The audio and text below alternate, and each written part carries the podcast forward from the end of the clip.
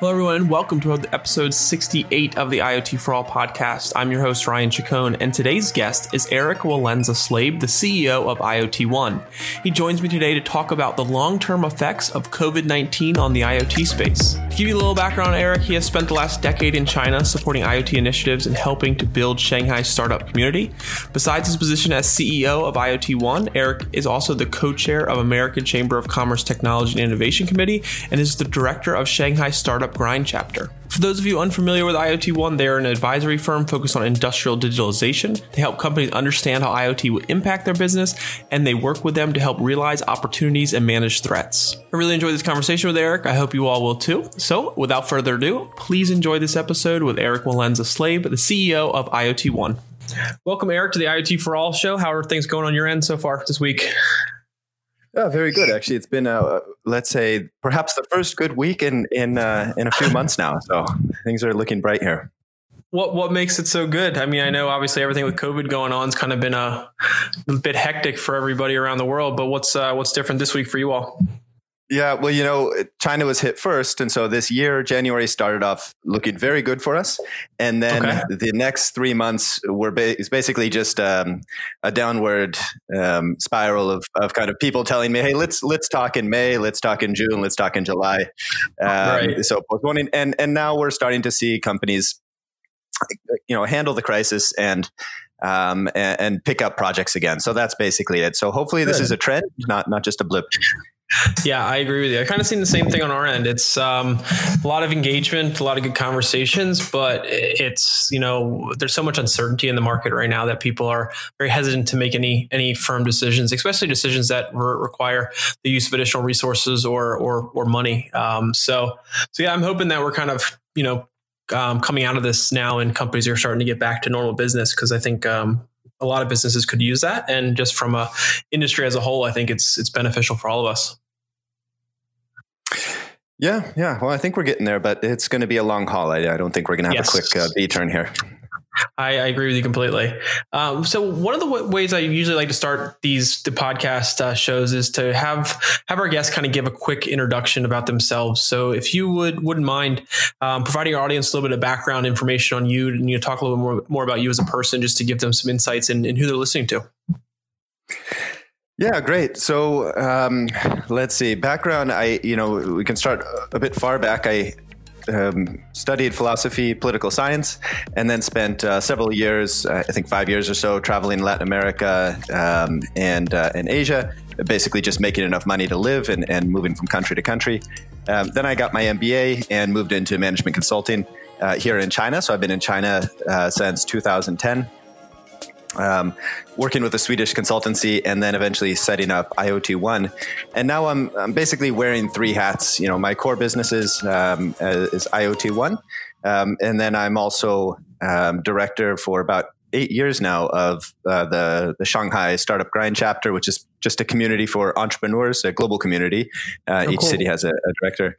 Uh, so actually, about 600 cities globally. So it's it's quite a large uh, network.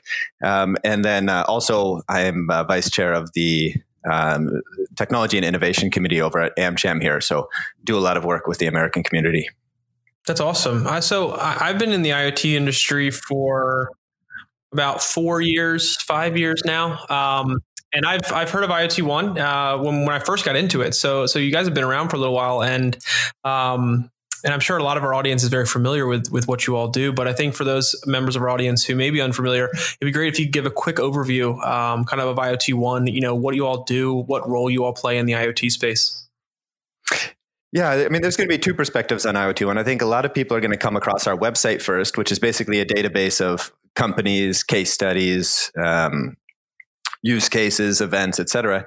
Um, and, and, that is um, actually where we started the company. We started by just aggregating this information, structuring it, making it easy to search, um, and um, and then we tried to monetize it. And we found out, okay, it's actually quite difficult to monetize uh, a data platform, right? And we, you know, right. we started with a, you know a little bit of seed capital, but not a big uh, a big uh, amount of investment.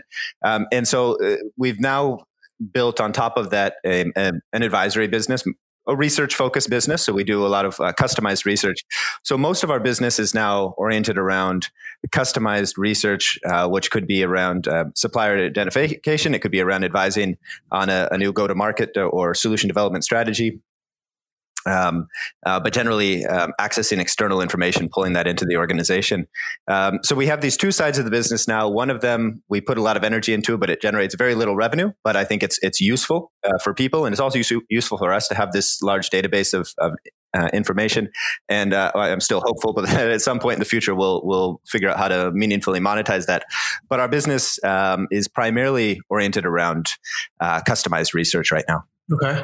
So, so how do they kind of work hand in hand? I imagine that there's a lot of data that you're able to collect on from the database side, from from um, you know, looking through use cases, solutions, and and that side of things, and how it relates over to the research that you're doing for companies that are coming to you directly. How does those? How do they kind of work hand in hand?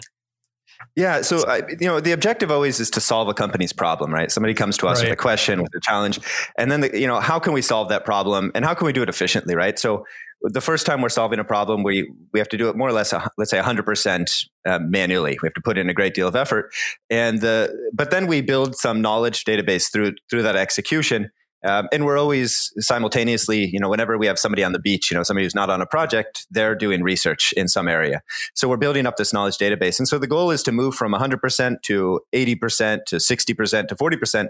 And at some point, you know, we, would like to reach the point where somebody has a, a you know, maybe a competitive analysis question. We can basically mm-hmm. say, okay, you know, um, we have all the information basically that we need in order to to you know address this for you. It's going to require a little bit of um, you know synthesis from our side, but maybe we're only putting in twenty percent effort on top of the, um, uh, the the information that we've already compiled. So so that's the goal. I'd say right now we're probably still in like seventy to eighty percent where the the database is very it's very useful, but it's just a mm-hmm. starting point. And uh, you know, IoT is it's so broad and it's so deep, um, and that's one of the things I underestimated kind of going into this. Right, sure. you're talking about a tremendous amount of verticals and, and a, a very deep tech stack. So, um, yeah, it's it's going to be a long term progress, but uh, yeah, but it, it, I think it works quite well. And we're also figuring out how to make the database easier for people to access um, and and uh, use uh, and, and, analyze um, mm-hmm. in an automated way. So that's something that we'll have coming out later this year. So on the research side, the co- the companies that you're working with, um, at, at, the beginning of this this episode, you mentioned that things are you know um, going really well this week. Do you how often are companies coming to you now looking for any type of assistance or consulting help on the uh, regarding what's going on with COVID and how it's affecting the industry, how it's affecting certain markets, how it's you know um, potentially going to impact us long term? Yeah. Um, yeah. So, I mean, there's two perspectives, right? There's one, which are companies in crisis mode trying to figure out can IoT help, right? Around um, remote collaboration, remote monitoring, remote control, et cetera. Um, and we've had a, a, you know, a few companies come from that perspective. Um, mm-hmm. But I think most of the companies are more coming from the perspective of, yeah, how is this going to impact markets? in the gotcha. longer term. Um, so more from a, a, technology perspective. So that's, I mean, it's certainly a, a very um, deep topic right now. And, and one of the you know the the approaches that we're discussing is um, looking out let's say you know 12 to 24 36 months mm-hmm. it really doesn't make sense at this point right i mean you can do it but the probability that you're accurate is is very low um, right. and so now we're looking at a different approach which is okay let's aggregate data in real time put it on a shared document that people can access at any time send out a weekly update email you know here's the key things that happened last week and then mm-hmm. maybe do a monthly analysis so we basically take you know the timeline and really compress it down uh, and so that that's more the i think the approach that we have to take at least for the next couple months that makes a lot of sense. So let me let me ask you this then, like kind of all, if you're thinking about it from the macro level, um, the impact that coronavirus is having right now on on the IoT industry. Um, how do you kind of view that macro level impact uh, on, let's say, IoT projects uh, in general? So, you know, do you think it will slow down, speed up, or speed up adoption, um, considering that IoT solutions can kind of reduce the size of a workforce, therefore potential human contact, those kinds of things? Just, just overall, how are you how are you guys thinking about it, and what are your what is your view for the macro level of of how coronavirus is going to impact IoT projects, kind of um, from that standpoint? Yeah, I mean, I think um, medium to long term, the impact will probably be relatively positive. Um, in that, okay. uh, you know, you could say uh, there's this joke going around, right? Who's driving um, industrial digitalization, right, or digital transformation? Is it the CIO, the CTO, or COVID 19, right? And so COVID 19 has kind of forced companies to um, um, one to adopt some technologies in the near term around uh, remote collaboration and so forth. And, and, after they adopt the technology, they develop processes for how to use the technology. Uh, they they onboard new suppliers and so forth. So then there's a stickiness, right? So that technology has been adopted and it, will sustain. But that's only a, a, small subset of what IoT can do, right? There's a lot of IoT technologies that don't have a, a very near term impact and, and are not being adopted. And they might be postponed, right? A lot of projects will be postponed because of budget concerns or just the difficulty of working on site and so forth. So in the near term, you have this uh, this tension where some some categories are being rapidly adopted, other projects are being postponed due to budget or or um, uh, travel issues. But then in the in the medium to long term, companies are thinking a lot more about how do we become agile, right? How do we how do we react more? You know, maybe we're we're not you know, it's it's unlikely that we're going to have another uh, coronavirus, you know, in, in five years or ten years, but there could be some other disruption, right? Right. Um, it could be political or you know otherwise in nature, and so how do we become more agile? And there, you know, IoT has a lot to provide in terms of provide you know the the data and the ability to uh, to make decisions quickly and to modify operations quickly. Um, so that we're seeing a big impact. The other area where we're seeing a lot of companies put a lot of thought in right now is the um, switch from selling capex to selling opex.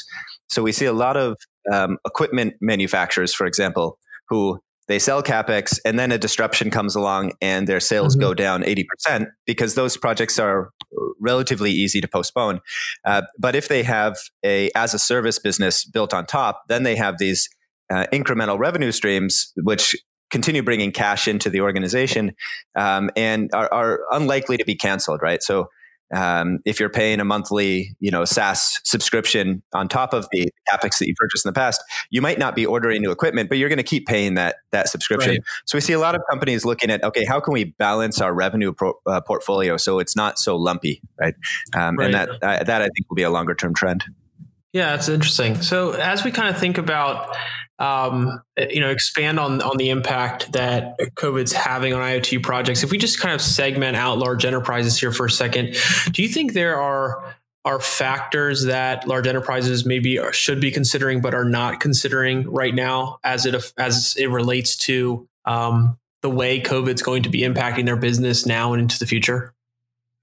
Um, yeah, I mean you know, there's there's been a lot of analysis on how past disruptions impacted, or how let's say uh, how different organizations reacted to past disruptions, and you see kind of a subset of organizations that um, go into hibernation, right, and and really become very conservative, and then another you know set of organizations that attempt to keep um, you know technology adoption, technology development uh, moving. And um, you know and uh, this is this is kind of you know mckinsey analysis type stuff. So there's always a little bit of uh, you know okay you, you, know you you can get enough data and you can spin a good story. So is this you know is this the truth? But um, but you know the analysis that i've seen is that yeah it's quite important to try to keep uh, longer term initiatives moving during these disruptions um, for you know for a couple of reasons. One, a lot of market share is mm-hmm. in play, right? So in China, for example, um, you know as some multinationals go into hibernation, we're we're really seeing state owned enterprises, for example. Um, seek market share, you know, through through acquisition, through entry into new markets, and so forth, because they have capital. Um, and then also from a talent standpoint, um, you know, we I was just speaking with a, a company yesterday who was saying, "Yeah, we've we've had talent, you know, knocking on our door that normally would never look at us, right? But all of a sudden, we've got these really, you know, really sharp people that are usually going to be working for, you know, um, companies that can pay, you know, twice as much as us, and, and they're now looking for opportunities. And this is for uh, for them, you know, and of course they know they're going to hire some of these people and they'll leave once other opportunities open up, but but some of them will stay because they they enjoy the culture and so forth. And so it can also be a, a talent acquisition, and with talent comes I mean, frankly, with talent comes IP. It right, comes a right. lot of there's a lot of knowledge that comes in the door when you acquire this talent. Um, so, you know, I think from both of those perspectives, from a kind of a market share um, transfer perspective, um, and also from a talent acquisition perspective, these types of disruptions can can really move the needle, and and then you can see kind of winners and, and losers emerge and the years following based on how they behave during this period. Yeah, it'll be very interesting to see how things kind of transpire over the next couple of months across the world, right? You know, in different areas, different regions, different industries are gonna. It's it's all going to kind of play out very differently. Um, so so if we kind of are thinking about those factors that we were just talking about, um, how do you think that's influencing the use cases that in enterprises are focusing on, given this new normal that we have right now? Um, if we're thinking, you know, what's going on now, what's going on in the next twelve to 18 months. Um, do you think there's any specific types of use cases that organizations probably should be thinking about or should be focusing on, maybe that they wouldn't be if given that this pandemic didn't happen? Yeah, I mean the you know the big ones that we see a lot of focus on right now are remote collaboration, training, operating, uh-huh. so that you know not just Zoom, but also um, for maintenance, or you know for you know you have an expert sitting in the U.S. and then you have operations in Malaysia, and maybe before you would fly that expert over when something breaks down. Well, now that's not an option. So um, remote collaboration for for uh, problem solving, maintenance, and so forth. So that I think is something that's being very heavily adopted right now. Um, remote monitoring and control systems. Um, you know, I've talked to companies uh, that that provide this solution that say they've had big big upticks in demand in the past couple months, um, and have they've been able to even get on site and do uh, do sensor deployment and so forth. Because you look at it, you say, okay, um, you know, it's we can get somebody on site for one or two days. Um, you know, through the travel, kind of fight our way through the travel restrictions. It's, uh, but we're not going to have people potentially on, you know, on site permanently for the next two or three months. So, um, so let's let's make this happen.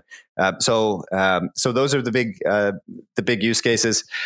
Um, you know, 3D printing, we've seen a little bit of uptick, but that I think is very niche, right? It's uh, so there's you know when you have some supply chain disruptions, then um, in some cases 3D printing can help you to uh, address those and, and uh, develop, you know, build build uh, key components that are stuck somewhere in the supply chain. Um, AGVs and drones. I mean, this is a little bit more long term. This is not, you know, it's it's you can't you know when you when you start adopting AGVs and, and drones, you know it's a longer term process um, change, and then the technology deployment also uh, takes takes longer than deploying sensors in a in a remote uh, monitoring solution. Uh, but we see a lot of interest in this area. So these are all trends that have been kind of ongoing, and it's just a, let's say an acceleration of these trends. Uh, but I think that it, that can be very meaningful because um, you know once even if it's to address a near term concern, once the technology is deployed, again, you you develop processes, you onboard suppliers, um, and uh, and it, it, becomes fairly sticky.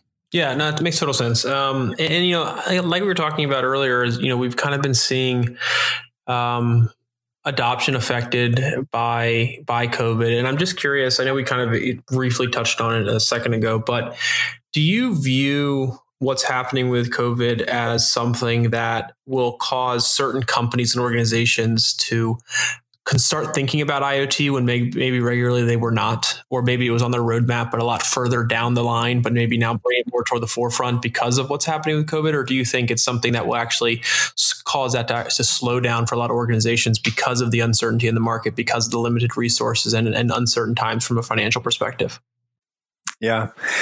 Um, yeah. I mean, I think we have to segment into solutions that can help to address the current crisis and solutions that can't help to address the current mm-hmm. crisis. So if there's, you know, if the solution doesn't have any near term impact, I think it's, it's quite likely to be post, you know, that um, either technology development or deployment will be postponed.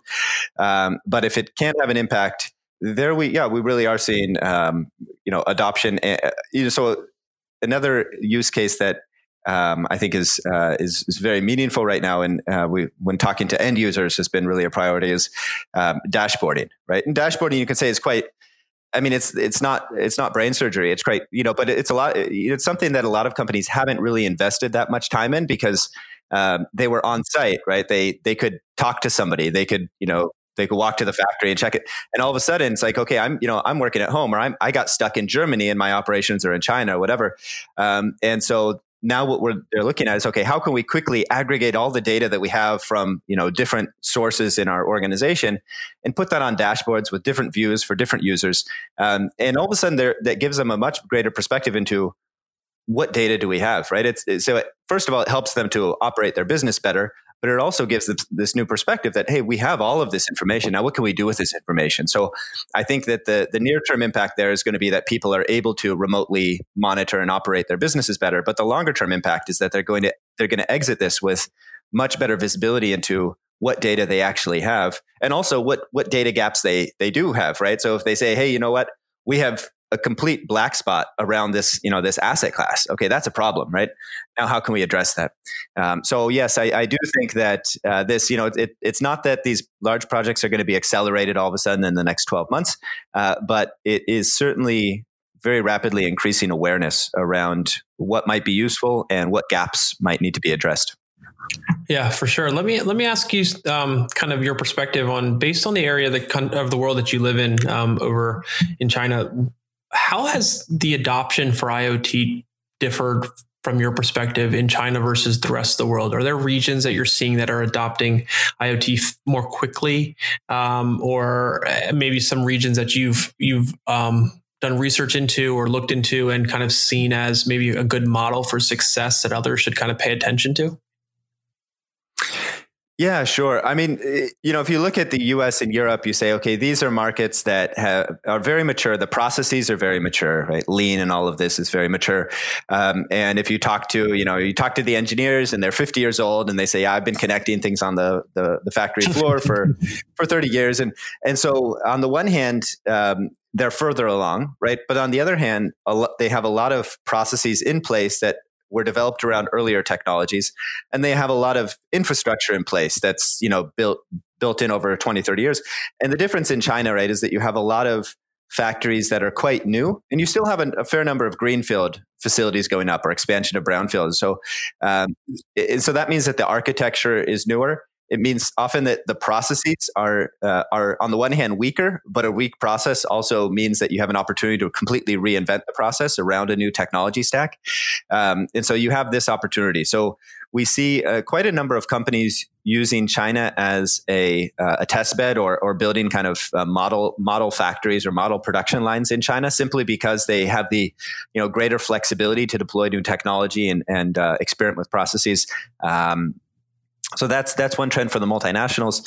Um, on the Chinese, you know, the private side, um, there it I'd say that that's very challenging right now. So a lot mm-hmm. of these companies uh, they lack capital. Their you know their balance sheets are not very strong. It's hard for them to get loans and so forth.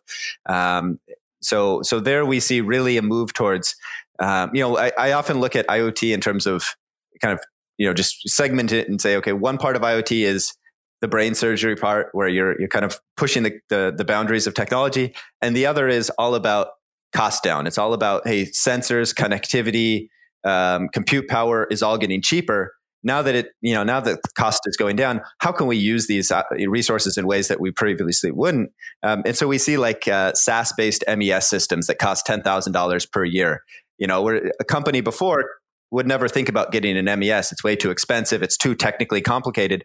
And now you have these very lean um, solutions that are super easy to use. They're built around kind of um, consumer app best practices. You know, so you you can you know high school education. You can figure it out. You can use it. And so we see a lot of innovation in that side to serve the private, you know, the medium size, and, and which for me is is awesome. I mean, being able to go from industry 1.5 to you know to all of a sudden using this uh, sophisticated you know solution is, is pretty cool um, and then you have the last category here in china which mm-hmm. are the mm-hmm. state-owned enterprises and they're the ones where you have these kind of you know the robot statue right where they they invest in this very fancy technology but they don't use it, right? Because they have access to cheap capital and and and they want to maybe impress somebody, so they you know so and, and that's maybe a little bit unfair. I think they are getting better run and and they're allocating capital better than they did in the past. But you see a lot of um, very heavy investments. Uh, there's a trend, for example, for the PaaS area for platform as a service, right? Where um, I, I, was talking, you know, again recently with a uh, one of the global leading uh, PaaS companies, and they said, yeah, in China, it's a completely different market, right? In, in Europe, in the US, you can sell PaaS to a company, right? Um, that's the way it works. In China, you can't sell PaaS to a company because every company, every large company wants to build their own PaaS, right? Whether it's China Petrol or, Sany, the construction equipment company, Zoomlion, um, you know, they're all building their own PaaS. And so what you can do is you can sell them specialized capabilities. You might be able to white label some of the architecture and sell them that, but they're going to build PaaS. And that's uh, just a completely different mentality uh, which I think is in part, dri- I mean, certainly it's in part driven Sure. by the government kind of Right. telling them, Right. you know, you need to own this, especially for state owned enterprises and data. But it's also, I think, kind of the Chinese mentality of there's a new technology, a new market. Let's see how we can own this in our vertical. Um, which is so companies here are much uh, I think they're much more willing to or opportunistic, let's say, in expanding into new territory. Whereas in the U.S. or Europe, companies kind of know their Mhm. business and they're they're more likely to kind of focus on their business without uh, rather than totally radical agree. expansion. Yeah. Um, so how do you see the kind of the way that that China is handling um, IoT adoption and kind of the, the, the points you just mentioned there um, about wanting to to own and build their own um, from a company perspective? How is that influencing adoption across um, different industries in China right now? Um, yeah. So I, I think on the one hand, it's it's accelerating it, right? Especially in particular industries. So all of the construction equipment OEMs have their own PaaS. You know, um, all of you know a lot of the the larger kind of process industry, and then what they try to do is they sell this PaaS up and down their supply chain. So they'll sell it to suppliers, they'll sell it to customers, um, and so that has helped to uh, you know accelerate adoption. Um, but it, it also means that um, I think for the, the the more pure technology providers, it's a little bit more challenging. So let's say when Siemens MindSphere enters in and they say, okay, we've got this great manufacturing platform. Uh, you know, companies then look and say, well, you know, we're building our own manufacturing platform. So do we need to use this? Or, or maybe we want to use Alibaba's, which has this kind of, um, uh, you know, um, N plus one where they provide the horizontal ar- architecture and then their customer provides all the vertical applications, you know, um, on top of that architecture. Um, which requires a lot more system integration, but then the customer really owns the the capability. Um, and so I think it, um, on the one hand, it, it's um, it's probably increased awareness among companies because they're really trying to develop their own thing. On the other hand, it's not the most efficient from a market perspective. You could say, okay, we're, we're probably going to end up with better past solutions if there's five companies that or ten companies that really know this and they're able to find a marketplace and sell and uh, and establish some economies of scale every every company building their own PaaS is probably not the most Yeah. efficient way from a market perspective. So, uh, you know, you know, so but from a learning perspective, there's there's a lot of value there. So we'll see how this plays out. I think what we'll probably end up with in the end is a little bit more this Mhm. n plus one where. There's, you know, companies still want to own their own PaaS or heavily customized, but um, you know, com- uh, companies like Alibaba or Siemens will specialize in particular layers of the architecture or you know particular application domains uh, and sell those into the, yeah the individual passes. Yeah, it's a very it's it's very different approach from you know what I see in the United States. Um, you know, I kind of view the IoT market over time consolidating itself um, as technology continues to mature and improve, and prices could drop are driven down. Just I, I don't you know we can't have thousands of different IoT platforms. I just think it's going to you're going to see people not be able to um, sustain business, whether it's you know lack of funding or revenue. Um, and I think we're just going to see, due to the stickiness of a lot of IoT solutions, companies are going to be switching between IoT platforms, you know, every year when you know um, as they grow. And I think we're going to start to see um, as the use cases and solutions more mature and we see more of them at a price that companies can easily adopt, I feel like we're going to start to see uh, a consolidation of the IoT market in the US. Um, and I wonder how that kind of translates around to other countries, not so much China, based on the approach you were just, or the, you know, their mindset that you were talking about. But I'd be very curious to see kind of how, how, how things evolve over the next number of years as, as things become more affordable, adoption kind of increases. Um, and, and just see kind of where where we go uh, from a from a platform perspective, from a you know a solutions provider perspective, um, as things evolve.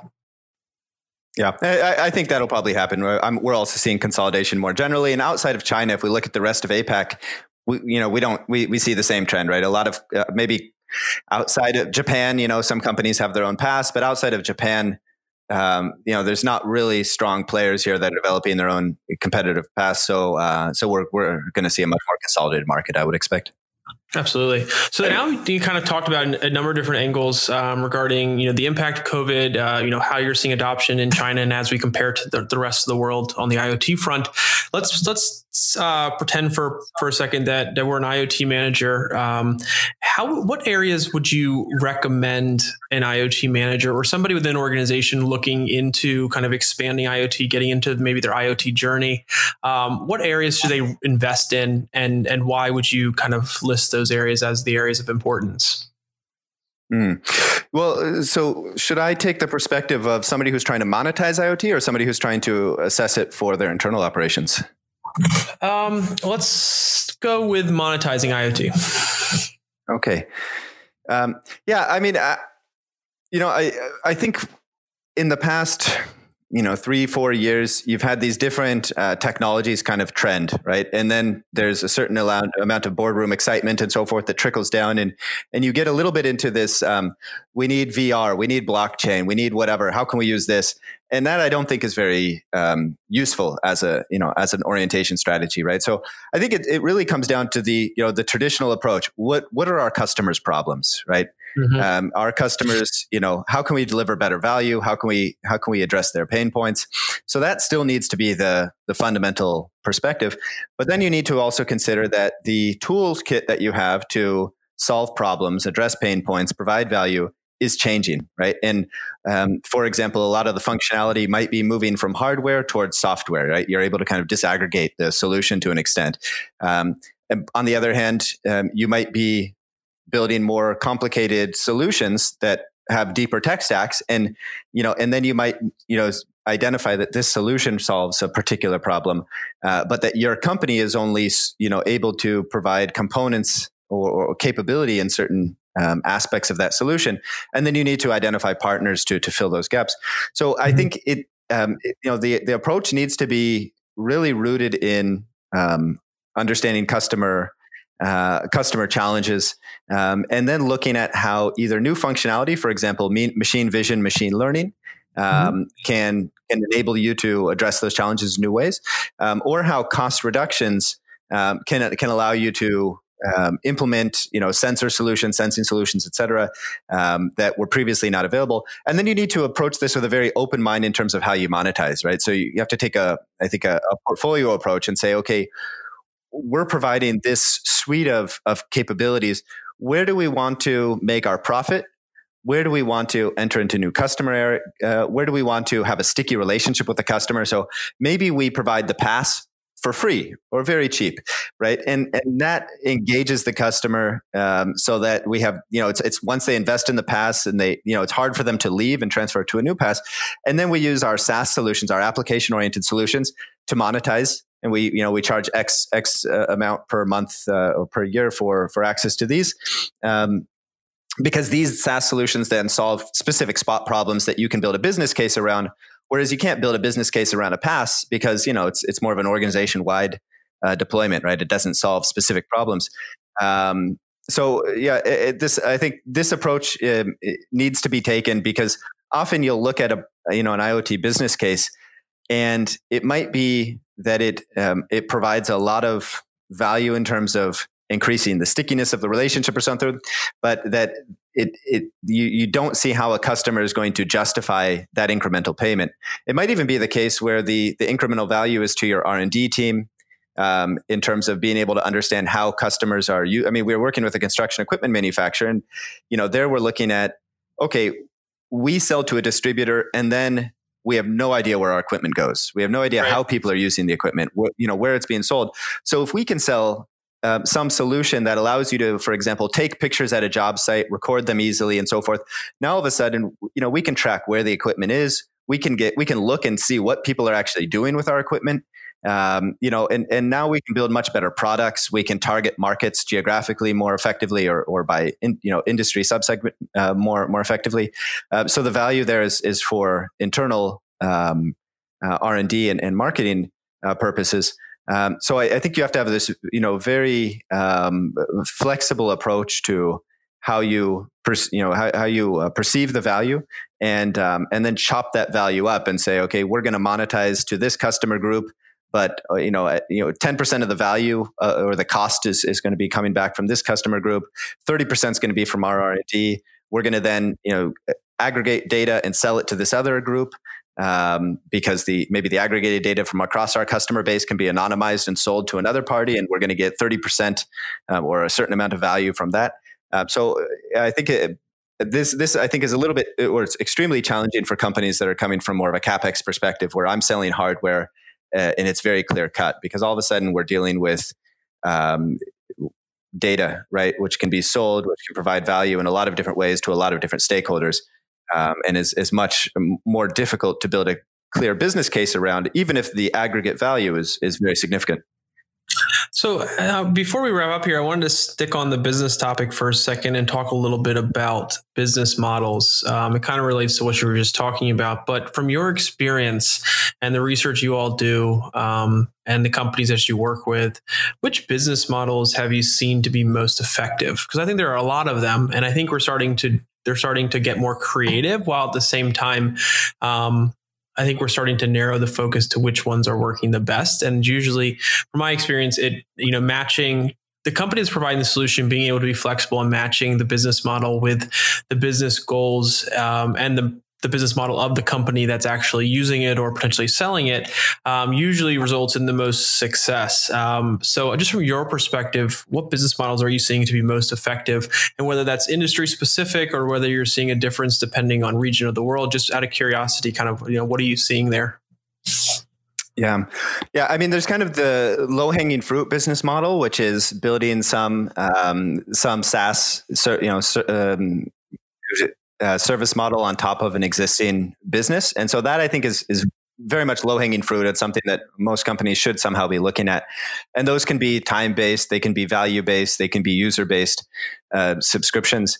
Um, right now, we're still seeing more user based and time based, just because those are uh, are I think easier to d- define. Whereas value based maybe intuitively makes more sense, but can be somewhat more challenging to to track and um, and you have sure. to justify what is the value.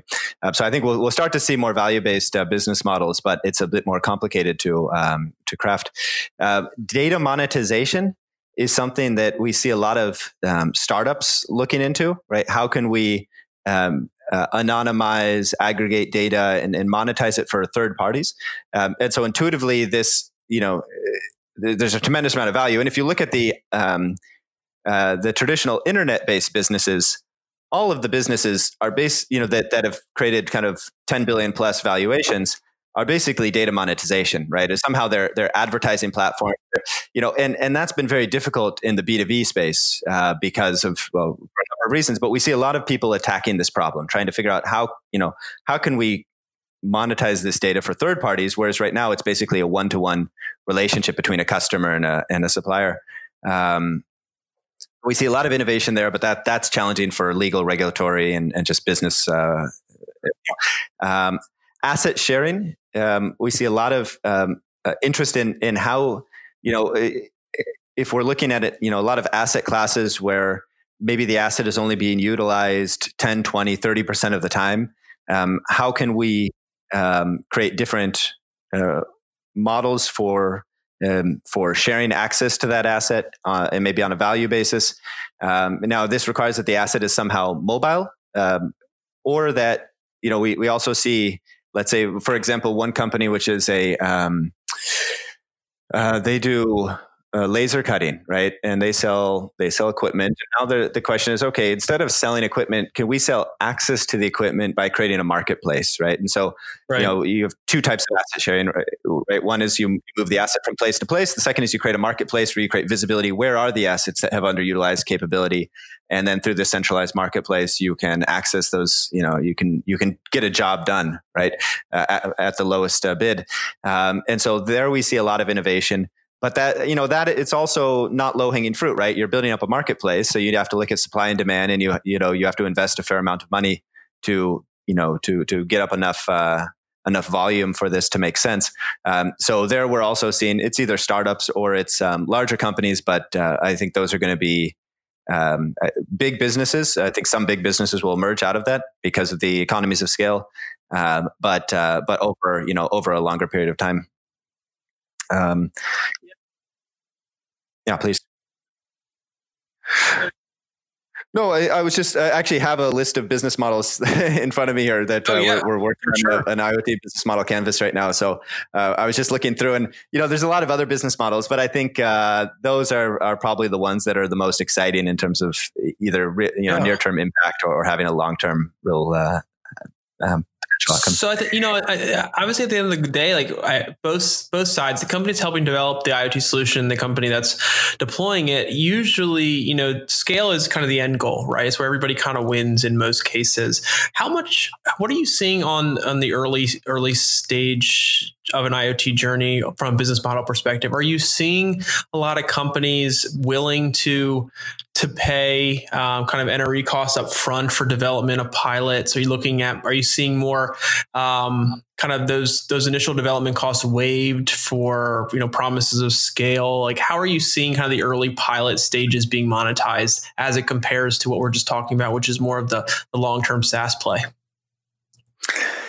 Yeah, I mean, I think we're still seeing a lot of companies uh, trying to charge for pilots, but but charging a relatively low sum. So they still want to get into mm-hmm. the, the procurement system, right? I think that's that's kind of an right. important milestone.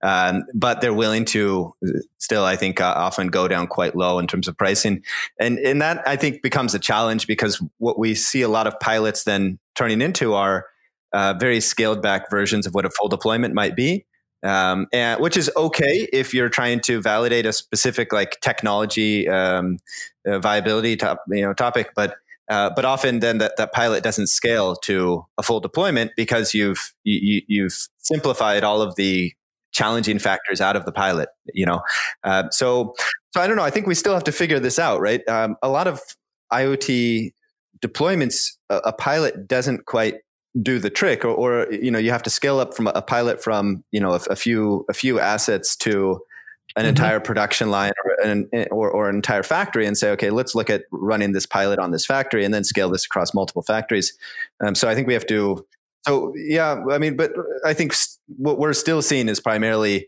larger companies wanting to um, use pilots as, as kind of learning opportunities um, um, and and companies are you know the technology providers are willing to run these pilots for relatively low sums so we still see this tension of a lot of ineffective pilots being implemented because on both sides the organization has some incentive to keep the mm-hmm. you know the investment uh, low which which uh, i think is a little bit uh, a bit of a shame um, but I mean, aside from that, I, I, guess one of the outcomes over the past few years is that companies have run through so many pilots mm-hmm. that we do see a lot more large scale deployments now. That a lot of companies, even if it's not something that they've piloted before, they're just more comfortable with the concepts. Uh, their team has experience with different uh, different types of deployments, so we see a lot of competence uh, built up over the past few years, and and we do see a lot more uh, full deployments than we we did in 2016, 17. So one of the last things I want to ask you is kind of tied to this part of the conversation, which is uh, regarding pilots. And what kind of advice do you have for companies that are looking to um, to deploy a pilot or kind of you know start that start their IoT journey with a pilot? What um, advice do you have for those companies to make a pilot successful? Because oftentimes, you know, it's like you're saying, it's something that's uh, it's they usually have a limited budget, and the cost of pilot may not be that high to get into procurement. But you know, oftentimes these companies are looking for ROI to be kind of proven out. Um, and there are a lot of mistakes that can be made during pilots, which is oftentimes why pilots do not get out uh, or IoT solutions don't get out of the pilot phase. So, from your guys' perspective, what what are you seeing as kind of any tips or advice that you have for organizations that are going to start with a pilot in order to give them the best chance of success during that phase to hopefully get to to scale? Mm, yeah, yeah, it's a good question. Yeah, I mean, for me, there's three aspects of um, why a pilot might be useful, right? You can um, validate the business case, um, try to assess the ROI. You can uh, validate the technology and determine does this technology actually solve the problem, and then you can address potential implementation challenges, which could be around user interface, they could be around um, um, data, you know, data ownership, data privacy, and so forth, uh, that are not really technical in orientation, but are kind of or, more organizational. Or, um, um, and I, I, think it's critical upfront when you're defining a pilot is to look at these three and say, okay, what do we really need to test here? And it, it differs. It's not that all three of these are equally important for any deployment, right? They uh, one deployment privacy might be critical. Another one, it might be, you know, the tech technical aspects uh, are, are, quite simple and the organizational aspects quite simple, but we have to, you know, really uh, ensure that this makes sense from a business perspective.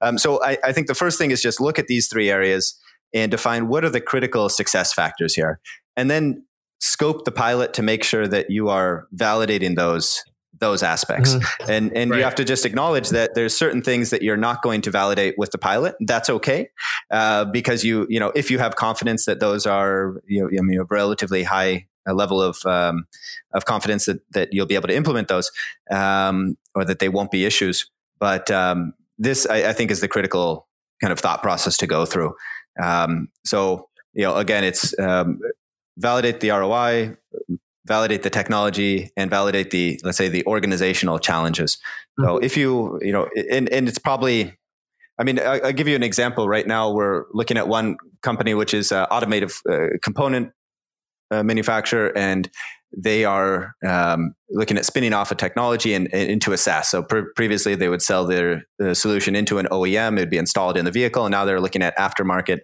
uh, as a um, uh, and um, kind of an as a service business uh, sold into the aftermarket. Um, and so there, you know, on the organizational side, uh, no big, no big challenges. On the technical side, uh, also no big challenges. I mean, there's you know you're, you're adding some connectivity issues, and, and, there's then a user application and so forth. But that's pretty um, uh, pretty pretty high assurance that they'll be able to uh, b- build the right technology solution.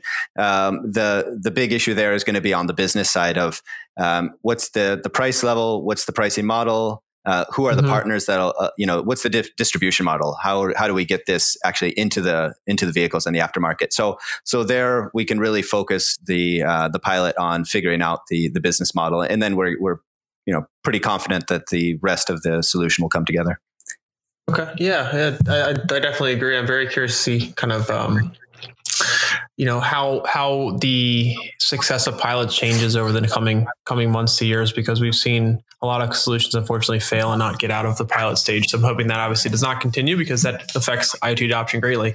Um, but, but, as we wrap up here, I want to ask you just a couple more questions. Um, not so much related to what we've been talking about, but more about IoT One. If if you know there's listeners out there that are curious about um, both sides of IoT One, what's the best way for them to kind of get in touch to learn more, to be involved, and that kind of thing?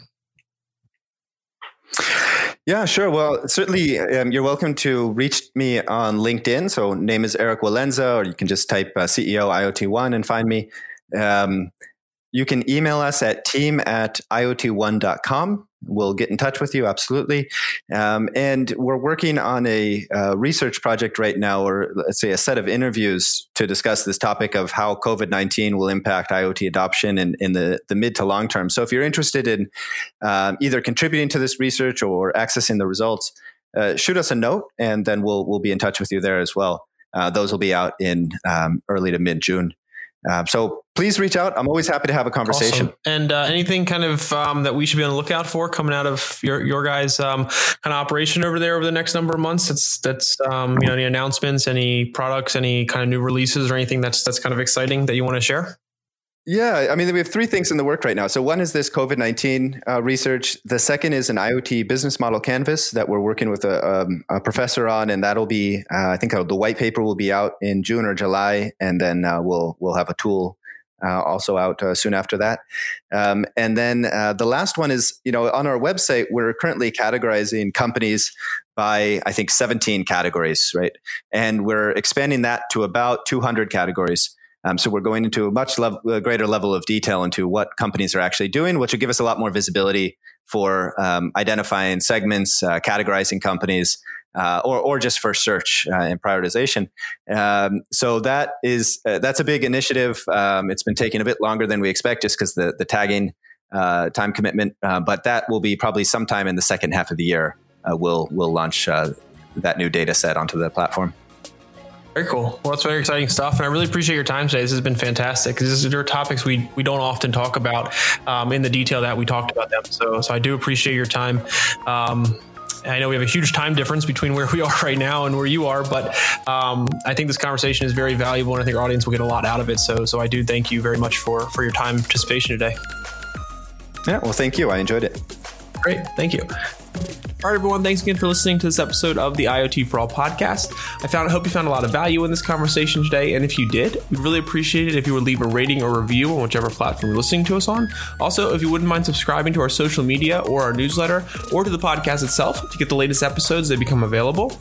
And if you have a guest or somebody you'd like to see featured on the podcast, feel free to shoot me an email at ryan at iotforall.com and we'll do everything we can to get them on the show.